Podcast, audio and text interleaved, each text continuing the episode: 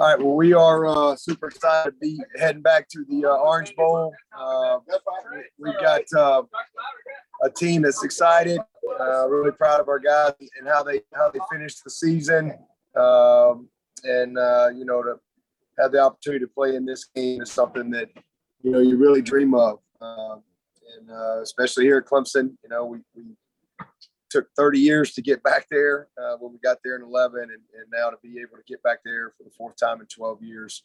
Um, i'm thankful that this team is going to get that experience and our staff because it is a, it is a, an iconic uh, you know bowl experience and um, you know one that um, i know everyone will, will enjoy being a part of you know eric Poms and, and the entire orange bowl uh, staff uh, they do an amazing job, as does everybody that's affiliated uh, with this bowl. So, and then uh, you throw in the fact that you get a chance to compete against a, a team like Tennessee uh, that that may may you know be the best team in the country this year. Um, you know, they they are one of those teams that certainly uh, you know can play with anybody, and they showed that all year.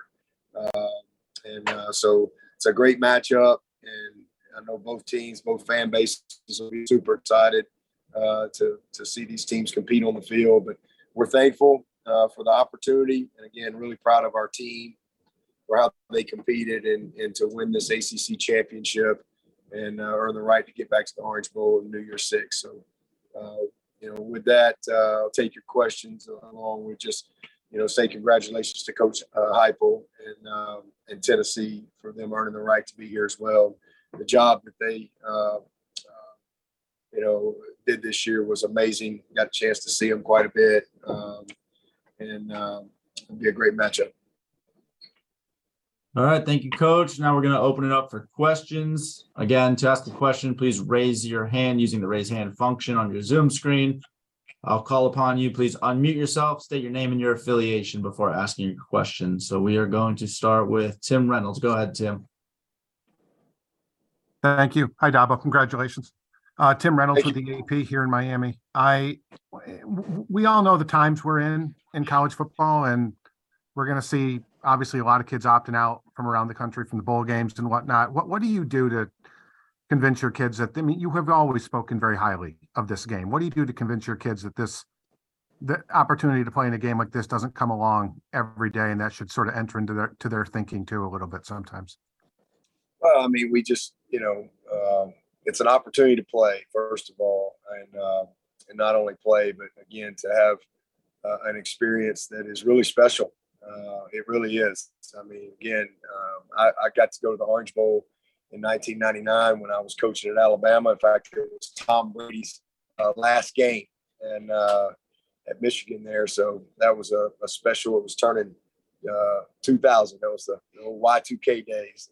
so that was an unbelievable experience for me as a young coach.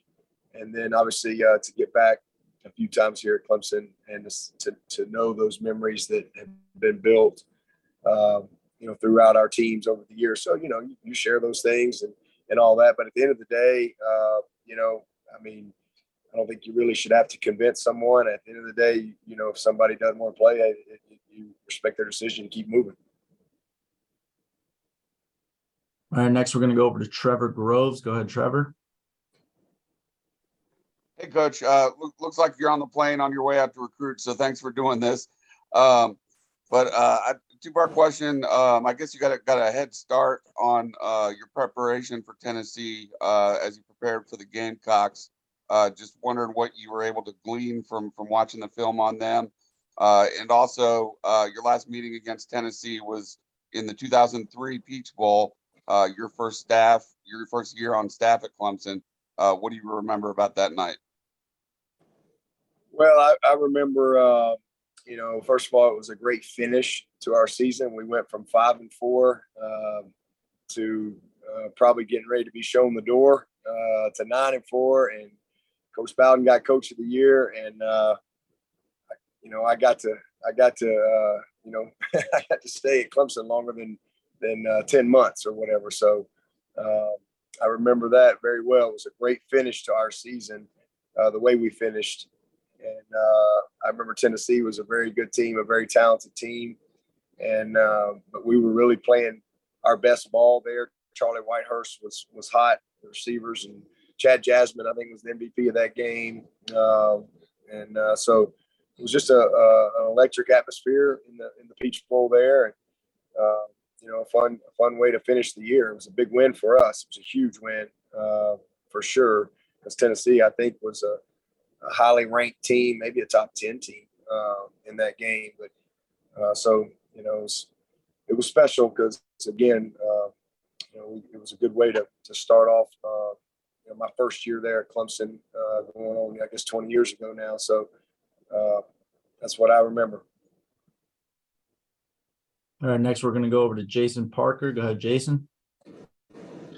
Coach Jason Parker, NBC6 in Miami. Two part question for you. Number one, you talked a little bit about your history both at Alabama and Clemson with playing in the Orange Bowl. Talk about what you're going to tell your players and those guys who haven't experienced this Orange Bowl about the history of this game and what it means to be able to be a part of this game. And second part of the question, there were there was a time just a couple weeks ago when you guys looked like a possible playoff team.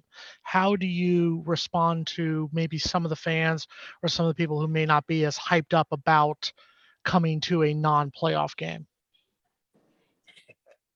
Well, uh, well, first of all, the history of the Orange Bowl is uh, is amazing. I mean, some of the greatest games ever in college football have taken place at the Orange Bowl, and um, you know it's it's a big time uh, experience. It's a big time bowl, and then uh, as far as as far as all part of your question, I mean, uh, both of these teams are playoff teams, caliber teams. You know, there's there's four spots, and it's it's really really hard to be in the final four. Um, you know, we're fortunate we've been there uh, a few times and I've had some success there, but it's really hard. You know, and, and you know what? You don't control that. Um, you because technically, you know, you could have the same record as someone else and someone not put you in there. So I think the biggest thing is is um, if if if 11 and two and being your league champion and going to the Orange Bowl, uh, if you're not happy with that, I don't really know what to say to you. Uh, it's really hard to win, and uh, man, the players and the staff work extremely hard. Uh, there's not many teams out there that have 10 plus wins. You know, Tennessee and the season they've had, unbelievable. And then for our team as well. But both of these teams, um, we're, you know, even though we're not in the Final Four, we're both uh, teams that certainly for you know 12 to 13 weeks were one of those few teams that had the opportunity. And um, you know, we both had opportunities to kind of play our way in there. We didn't get that done, but you got to give the opponent credit and um, you know, and again, that's that's football. Uh, but both teams had an amazing season, and this will be an exciting opportunity to finish our year again with a playoff caliber game. That's that's what this is, and and um, you know, next year's one more year of the Final Four, and then it's going to twelve. So I think this is a, a great experience uh, for our team, uh, the staff, uh, both teams, and uh, and then also for our fans. Uh, this is it's Miami. It's the Orange Bowl.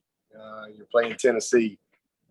I think it's uh, anytime you get a chance, if you're a fan of your team, and anytime you get a chance to see them play, to me it ought to be exciting. We only we only get um, at most if the whole world goes perfect, we get 15 games, right? 15 days uh, to play this game or to be a fan of your team on the field that day.